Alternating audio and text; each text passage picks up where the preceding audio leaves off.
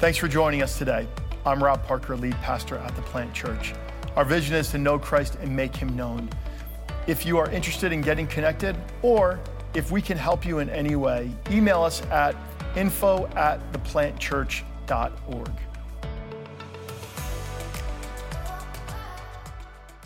I got to be honest with you. So last week, Sue and I were, were in Boston. We went up to go see our son Luke at Gordon College. Gordon College is a beautiful school. If you're looking for a good Christian uh, college for your kids, I would encourage you to look at Gordon.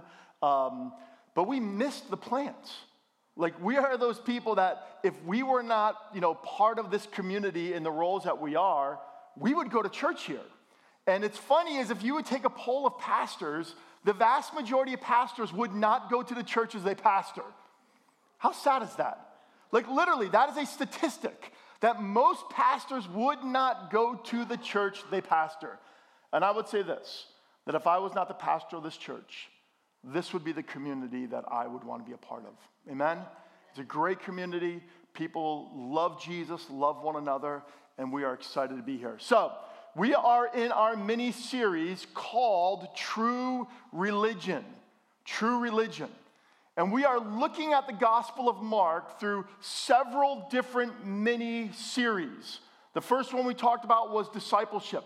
And from, for some of you, that was like the game changer, where God really just shifted something in your soul. And for me, it was so encouraging because I heard so many people say, like, that one was for me. That's exactly where I've been. I've needed to have this moment where I have a change of heart, a change of mind, and I start acting what I truly, truly believe in. But when you start studying the Gospels, there are actually many different themes that are in them. And one of the big themes that Pastor Andrew and I really wanted to attack was religiosity. Religiosity. This whole idea of like, what is religion? What does it mean to be legalistic, which we talked about a few weeks ago? What does it mean to, to, to, act in a certain way, but not allowing our hearts to be completely surrendered, as in the rich young ruler. But today I actually want to tackle something that I believe we don't talk about a lot in church. But I actually believe it's the biggest sin, yes, sin in all of evangelicalism. And it's called loopholism. Think about loopholes. How many of us love loopholes? Anyone love loopholes, right? A few of you, right? If you are a lawyer, you love loopholes. If you own your own business, you love loopholes. On April 15th, everybody loves loopholes. Do I get an amen? All right, we need to pray for you. But let's look at the definition of a loophole. What's a loophole? A loophole is a small mistake or misrepresentation that gives someone the chance to avoid having to do something. Let's keep it going. Next slide. A means of escape or evasion from a responsibility, right? Isn't that what a loophole is? So many of you know that my son graduated law school last year, this past summer, passed his bar. He works for a big company, and they deal with bankruptcy.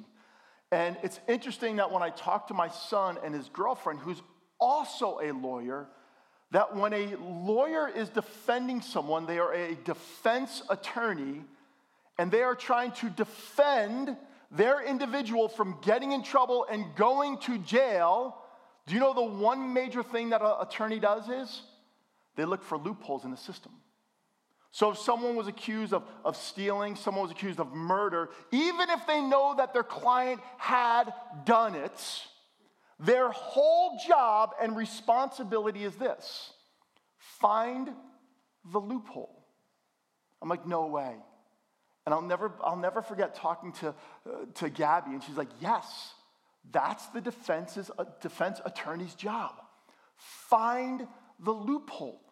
Even if they're completely wrong, it is the attorney's responsibility to keep them out of jail. So think about this. Here's the problem with loopholes loopholes create a pattern in our heart that pull us away from the work of God.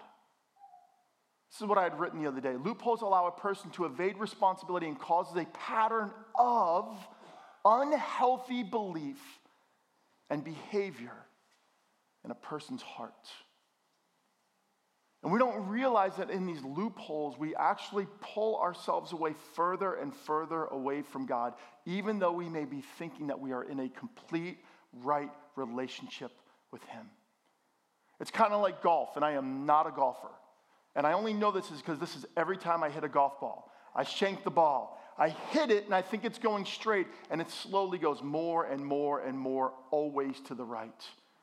And one degree of separation in the beginning can be a far way off in the end.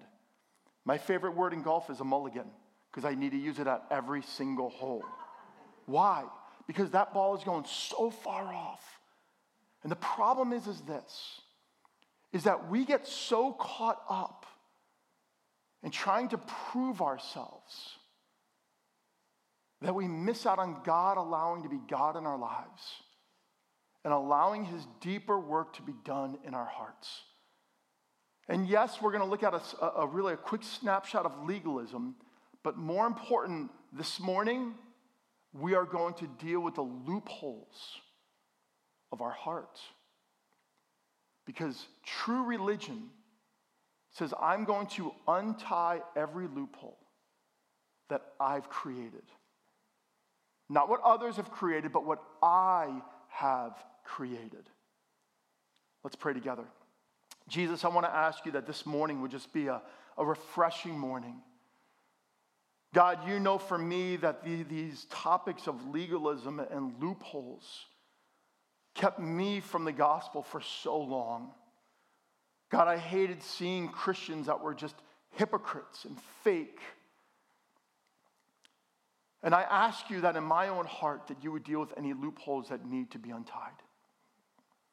May we as a church understand what true religion is, that our hearts are always before you in all things. In Jesus' name, amen. So we're going to pull a little Pastor Paul. Would everyone stand in the reading of God's word? How many of you were here last week? This is what he makes the youth group do every Sunday night. We're just going to do it this week for the fun of it. Let me read for you. One day, some Pharisees and teachers of religious law arrived from Jerusalem to see Jesus. They noticed that some of the disciples failed to follow the Jewish ritual of hand washing before eating. The Jews, especially the Pharisees, do not eat until they have poured water over their cupped hands, as required by their ancient traditions. Now, look how this is written. They're ancient traditions. Similarly, similarly, they don't eat anything from the market until they immerse their hands in water.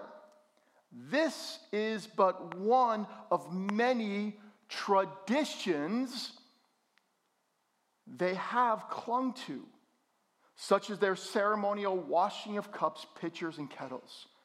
So the Pharisees and teachers of religious law asked him, Why don't your disciples follow our aged old tradition? They eat without first performing the hand washing ceremony. Let's pray. Jesus, I ask that your Holy Spirit would be in this room in such a palpable way. I ask you that you would allow this morning to be a special, special time in each of our hearts. In Jesus' name, amen. You may be seated. So we're at Mark chapter 7. And as I've explained, whenever we start these mini series, we're going to start at the beginning of Mark and we're going to walk through the end of Mark and see how each of these topics really do go hand in hand from the beginning of the gospel to the end of the gospel. You see, there's a big accusation against Jesus. Now, I find it very interesting that, that Mark was written to the Gentiles, to the Romans, and it wasn't written to the Jewish audience. And so when you study Mark, here's what you see you see a lot of acts of power. You see a lot of Jesus showing up and doing the supernatural. It's not like Matthew or Luke, where there's extended gospels of 20 plus chapters where there's a lot of teaching episodes. Because what Mark was doing was he really wanted to, to share the power of Christ's death and resurrection. Yet, that even to the Gentiles, there are these teachable moments that Mark would kind of put throughout his gospel. And what he was doing was he was trying to teach that to the Gentiles, that there were certain teachable moments that we must all grasp in the life of historic Judaism. And so, right away, what we see in Mark is that accusations start flying against Jesus. And some of them were real questions. Just like when John's disciples asked Jesus, like, why don't you fast and pray like John does? And Jesus gives a great explanation that there will be a day for fasting. There will be a day to do that, but not when I'm here. It's for the future. And then you see some of these other ones. But in Mark chapter 7, you see the Pharisees getting extremely angrier. They didn't go to Jesus to try to prove something right now, like, are you or are you not the Messiah? Matter of fact, when you get to chapter 7, because all of a sudden you're going to start running up to the Passion Week sooner than later, by chapter 11, you are in the Passion Week. So you are going to run up to the Passion Week really, really soon. From here on, it's all about accusations against Jesus, who they say he is not. Everyone say this word with me halakha. Halakha. Say it with me. Okay? I say these words to you not to prove that I know my stuff, but rather that you start having an understanding of Judaism. Because we live in a culture right here, even though the vast majority of us are Gentiles. Is anyone Jewish in this room? Anyone part Jewish? Have a little Judaism? A little bit? No one. So we're all just a room of Gentiles. Do you know that? You are good Roman citizens. Trust me. And we behave like it too to a fault. But if you just go over there to Suffern, there's a huge Jewish community. In your kids' school here in Bergen County, if your kids go to Bergen County, they have several, if not many, friends who are Jewish. Do I get an amen? They're invited to bar mitzvahs, bat mitzvahs, and you need to let them go. All the kids were like, Amen, right? You need to.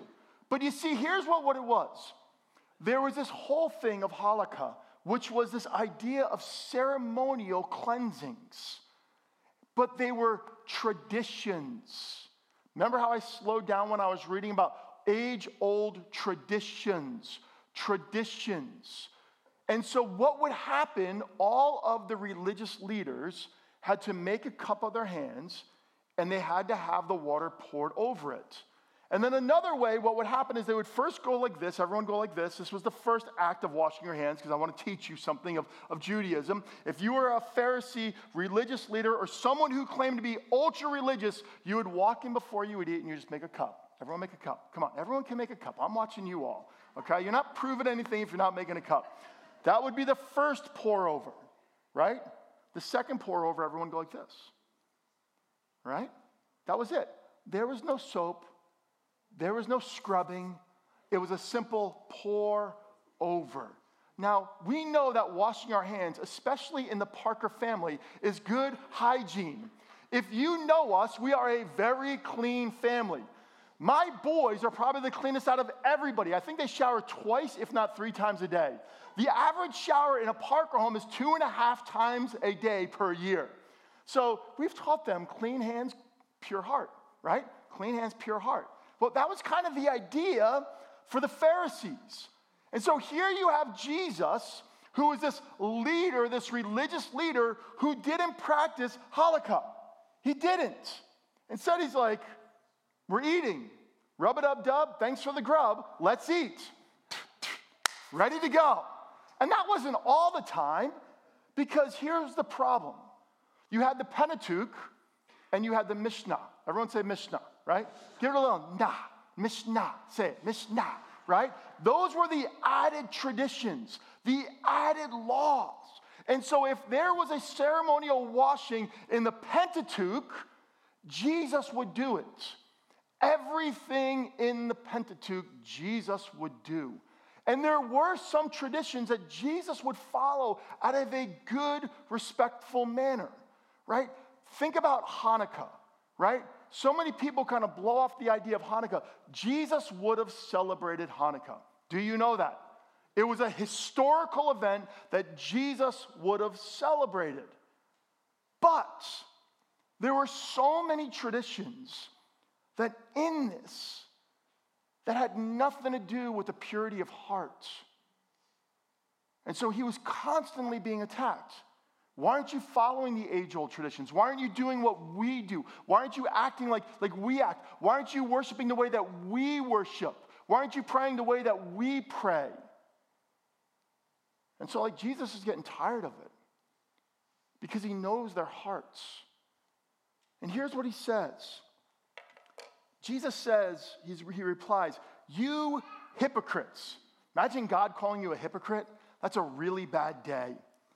Isaiah was right when he prophesied about you, for he wrote, These people honor me with their lips, but their hearts are far from me.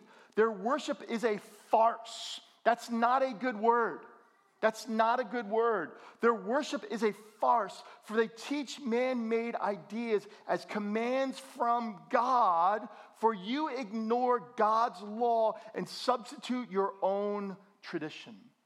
So the word hypocrite simply means actor, someone who is acting. But it wasn't as if actors were called hypocrites. The word hypocrite was someone who was acting all the time. And you know that if someone calls you a hypocrite, it's a really bad day. And there's nothing worse than when your kids call you a hypocrite. Amen? And there's nothing worse than when you called your parents hypocrites. Anyone do that in here? Don't raise your hands, right? But he calls them out. And what he does is he goes right back to the word of God. And he repeats Isaiah 29 13. These people honor me with their lips, but their hearts are far from me. You see, if it was law, Jesus would do it. If it was something God commanded, it was a no brainer. But in all of our circles of Christianity, we have add ons. That's why there's over 20,000 different denominations, yet under one Lord? Seriously. Think about that. So much of, denominational stuff, and we are part of a denomination. And the reason why we are, we are part of this denomination, the Christian Missionary Alliance, is because they simplified everything Savior, Sanctifier, Healer, Coming King. Jesus and Jesus only. That's our slogan. I don't know if you knew that about our denomination. Our slogan is Jesus and Jesus only. Do I get an amen? amen? And for me is I want to be part of the things of Jesus. He saves people, he transforms people, he heals people, and I'm going to be with him one day. And Jesus just attacks their hearts. You honor me with, with, with your lips, but your heart is far from me. I think it's something that we have to be really, really careful of. Legalism involves abstracting the law of God from its original context to gain approval from God and merit salvation. Think about that. How often have we performed this act of legalism? Hey, if I go to church every week, no, you should go to church because you want to. Bless you. You should go to church because you want to grow. You should want to go to church because you want your kids in church so one day that when they are old, they will not depart from it. You should want to be here because there's someone in this room who's hurting that God is going to use you to speak into their lives. Amen? And, and, so we do this, but we're thinking like, well, if I give more, if I pray more, if I do this more, then, then God will show up. So when God doesn't show up in the way that we want him to, we get angry at him. Yet God is saying, I never was planning on showing up in your life that way. I have a better way. A better way. And there's this tension that we all wrestle with. And the truth of the matter is, is, is, if we're all honest, including myself, and I have fallen into the trap time after time after time of legalism. If I pray more, if I do more, if I read more, maybe if I raise my hands a little higher, maybe if I fall on my knees, it's like, time out. That's not what God's called me to. God's called me that my heart would be a reflection of everything I speak, do, and am. And when you look at this, you see this first issue that Jesus just attacks legalism. legalism. But I don't think that's where we're at right now in modern day Christianity. I think so many people are tired of legalism that they don't go to church. I think they were so tired of legalism, they said, you know what, let's create our own pattern. Or, you know what, I'm just going to walk away from it completely. There's so many people, look out the windows. I do this very deliberately every once in a while. Look out the windows. There are so many people out there that are just struggling because they are exhausted about legalism. And yet, deep down, every single heart in that community is dying for Jesus. Look at this street right here. If you look, look across the street, there's a Jewish synagogue. Right across the street. If you look to your right, there is one of the largest Hindu temples here on the whole East Coast. We are on like Religious Avenue, Religious Boulevard. Like you can have books written about this street. Think about that. People are starving, and are we, are we putting aside our legalistic attitudes so that people have the opportunity to truly hear the gospel of Jesus? And for some of you, yes. But for many churches, no. So let's see what happens next because Jesus ain't done. Don't mess with God. If you mess with anybody, don't mess with him.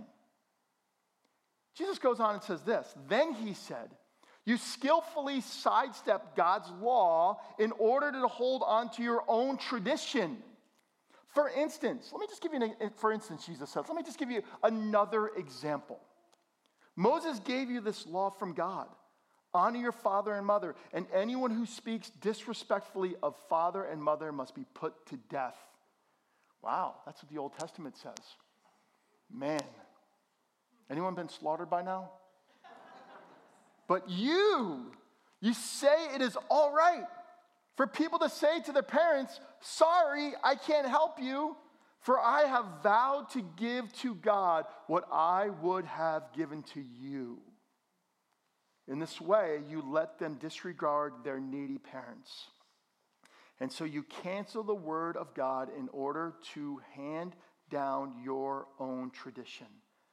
And this is only one example among many others. Ooh! And this is only one example of many others. Everyone say this word with me korban. Korban. Korban, right? Not carbone, not carbone. We have the carbones here right now, this service. Korban. Say it again. Korban. Okay, now why am I telling you this? Because again, Jesus is going right to truth. He attacks lies with truth. And every time someone wants to attack you, you attack them with truth because most of the attacks against individuals are lies. Do I get an amen? Your thoughts, perceptions people put on you. And Jesus just goes right to the heart of the matter. And he talks about this whole idea of a korban, a gift to God. There were certain gifts that people could give to God as an offering. And so, what they would do is they would bring their, their financial gift in whatever way it was, and they would bring it to the synagogue or the temple, and it would be a gift of God. But what the religious leaders were doing, they were manipulating their financial responsibility to their parents, saying that they were going to give their finances to God instead, because when they gave it to the synagogue, who was the money going back to? Them.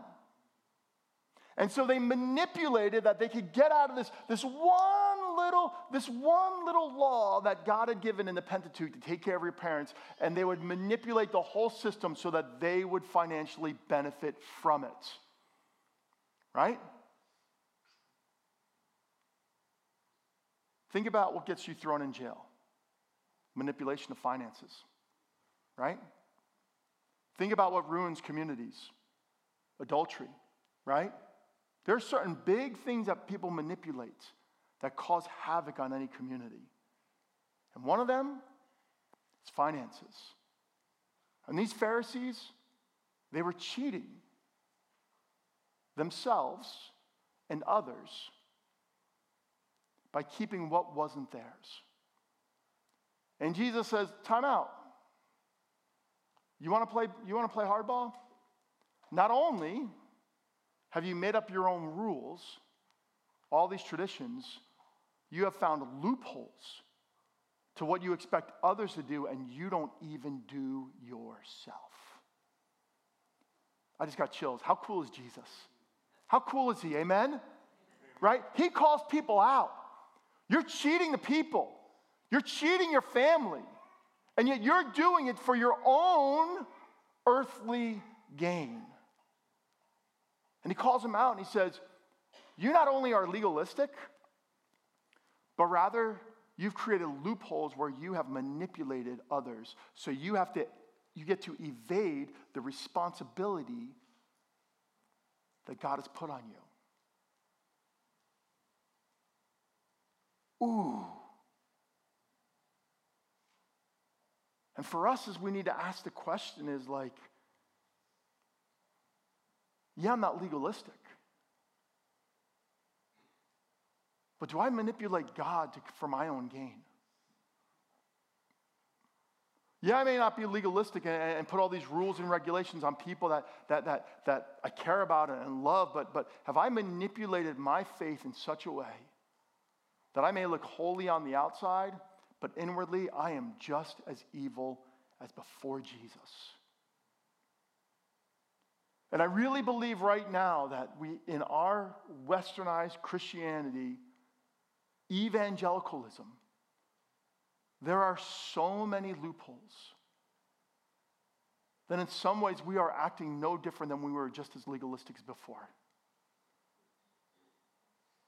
And if we want to talk about like true religion, true religion, Jesus says true religion is loving the Lord your God with all your heart, mind, soul, and strength and being, and loving your neighbor as yourself. And what are the loopholes that you have created that evade you from those responsibilities? That's a tough one. And I realize here at the plant, we talk about tough issues. Seriously. I believe at the plant, we probably talk about a lot of tougher issues than, than most churches do. I actually had someone on staff come up to me about four weeks ago when we were going through the discipleship um, series. He goes, Man, you would not get away with this stuff at any other church. He said that. He was at a large church prior to here, and he's like, There is no way that you would have preached that that Sunday morning. You would have been fired. I'm like, What do you mean? You can't tell people to give everything up for Jesus. Can't do it. And that's what Jesus asks us to do. Give him our whole being. And yet we've created loopholes that we can't even say that we are all for Jesus. Let's talk about some loopholes in our society. Oh no, people are going to leave the church right now. Big scriptural matters. Marriage. What does God say about marriage? No one's going to amen me on this one. Sexuality. No one's going to amen me on this one. What does God say about sexuality? Gender. What does God say about gender? Ain't hearing anyone amen in me right now. Amen. I'm serious. Social issues. Caring for those who need help. Look what would happen. Don't cry, Rob. You said this morning there was no need to cry. What would happen if we had a family, and I'm going to use the word Ukraine, that came from the Ukraine, that somehow escaped from a village that was getting bombed and they showed up? Would we be willing to just pour into them? Prior to Ukraine or other world catastrophic events, Omar and I had talked about like how great would it be is to be able to, to help a, a refugee family that found themselves in Bergen County not by choice, but because of God's ordained moments. Would we as a church come alongside them and help them? Think about these things. What about how we treat others? What about forgiveness? How can the church be the most unforgiving place? Seriously.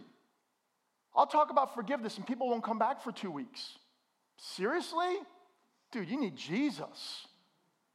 I almost left the ministry when I was 31 years old because I was unwilling to forgive someone.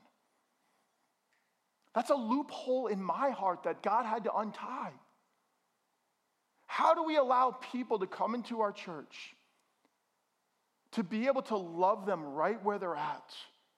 You see, the world only cares about honesty right now. As much as they are so defensive in certain things, they want to truly know what do you, what do you, what do you believe? Where do you really see me? Do you know how many bizarre conversations I have on a regular basis about marriage and sexuality and, and, all these different things? And people literally say to me, Thank you for finally being honest with me. Love is love. God is love. God is love. And the way that I love others is a reflection of how I understand God's love for me. And Jesus says, You have created this rabbit hole, this rabbit trail, that you think you're so close to God, yet you're so far away. I've been praying for revival forever. Two days ago, my heart changed. I want you to experience revival, but I want God to revive me first. Because if God revives me first and foremost, revival is going to pour out into everything I do. I want to be able to start dancing and saying, Revival is happening today in me. And hopefully, because it's happening in me, it's happening in you. But revival can only happen is when I start untying the loopholes of my heart.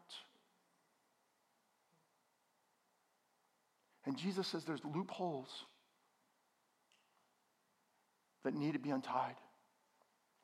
You see, I don't mind preaching like this. Because I know people who have struggled with marriage and sexuality and, social issues and unforgiveness that come to the plant. Not have been to the plant, come to the plant and say, Thank you for helping me understand who Jesus actually is. Because when we let Jesus look into the souls of our hearts, that's where true transformation happens.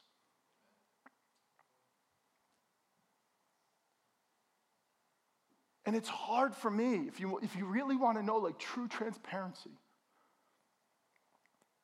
When you really study Jesus,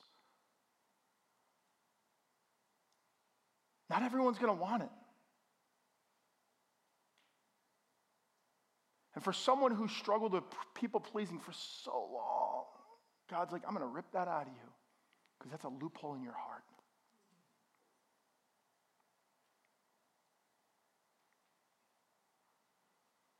Jesus says, and then he added, It is what comes from inside that defiles you.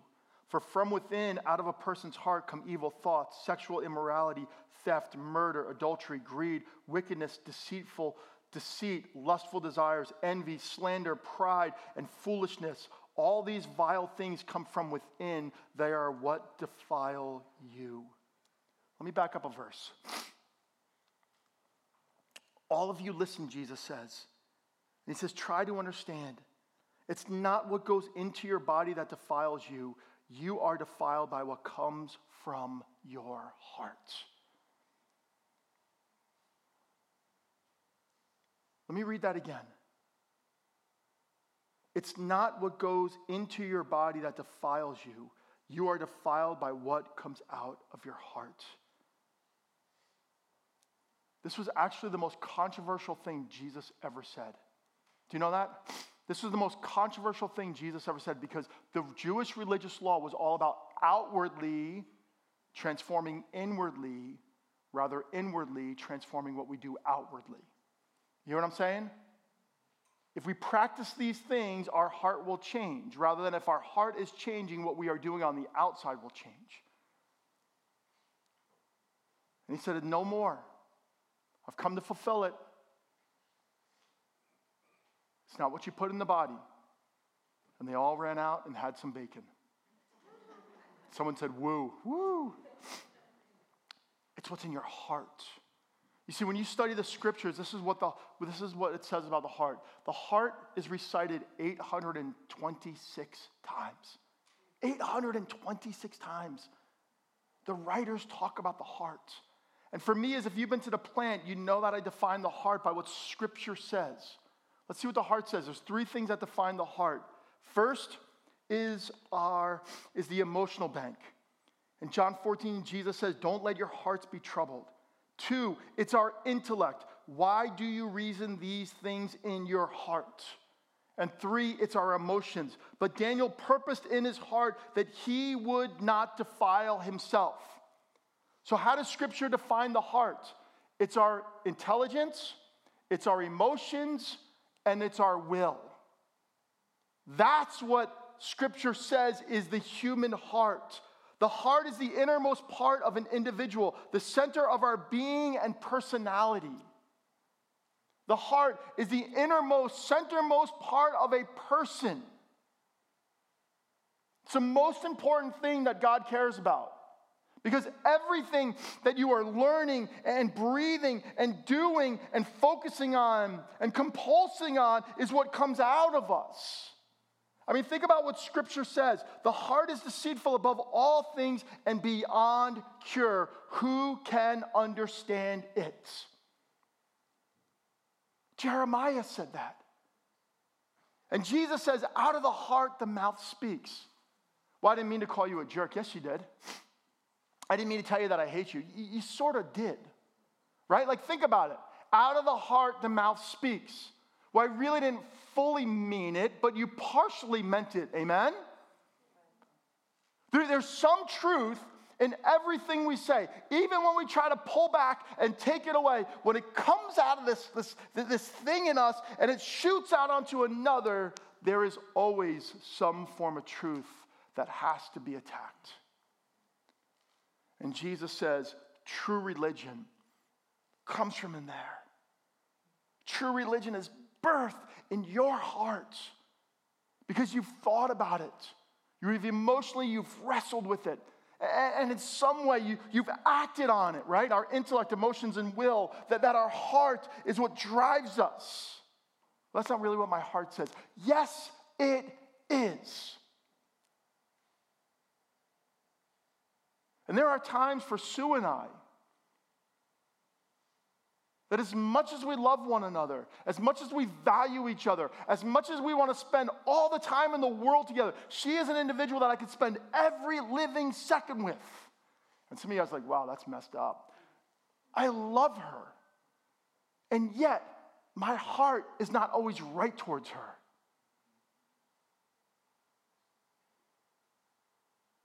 Because I've allowed my mind and my emotions and my will to go to unhealthy places. And Jesus says, true religion is birthed right here.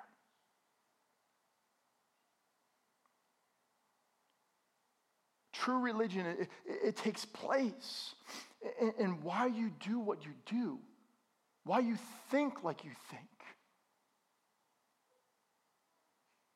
And he attacks it. He says, You want to play this religious game? Let's go. Let's talk about the halakha and let's talk about Corban because both you don't understand. And here's my application Are we as a church willing to really address what true religion is? Where does our heart stand? I need to wrap this up.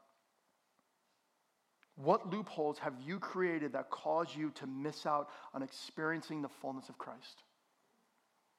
Seriously, what loopholes have you created that have caused you to miss out on the fullness of Christ? We're not talking about legalism. We're not. Because if you were wrestling with legalism, you'd want this church to be open at 5 a.m. every day to have a prayer meeting at 5 a.m. legalistically 365 days a week. Do you know that? We'd be having services every Sunday night. You're not worried about legalism. What are the loopholes? A person's actions are the truest representation of what is taking place in your heart. What are those loopholes? And are we willing to identify those loopholes and surrender them to Jesus? And allow our hearts to be restored. King David created a loophole in a small season in his life. And when he realized that he created this loophole that separated him from God for a full year, he got on his face And he said, Create in me a pure heart and renew and restore your spirit, the right spirit, within me. Plant family, you want to see Jesus invade your hearts? Untie the, the knots. Plant family, God has positioned many of you in some really big positions.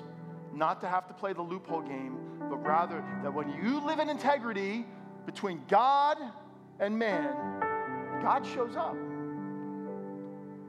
And if we ever want to be the church that God has called us to, we must understand what true religion is.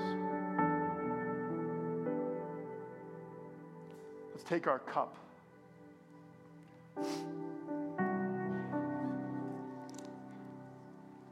Jesus said on the night that he was betrayed that the bread was a representation of my body. And he said, Break it. He broke it. As you break that bread, I want to challenge you that to close your eyes and think about that one loophole that needs to be untied. God, untie it. Untie it. Let's eat. And then he took the cup. He said, This is the cup of the new covenant. And I'm translating this into my own words. You no longer have to live in loopholes. You no longer have to live in loopholes because of the cup of the new covenant. God's Spirit does empower, will empower you to live in the purity of who you are as sons and daughters of God. Let's drink.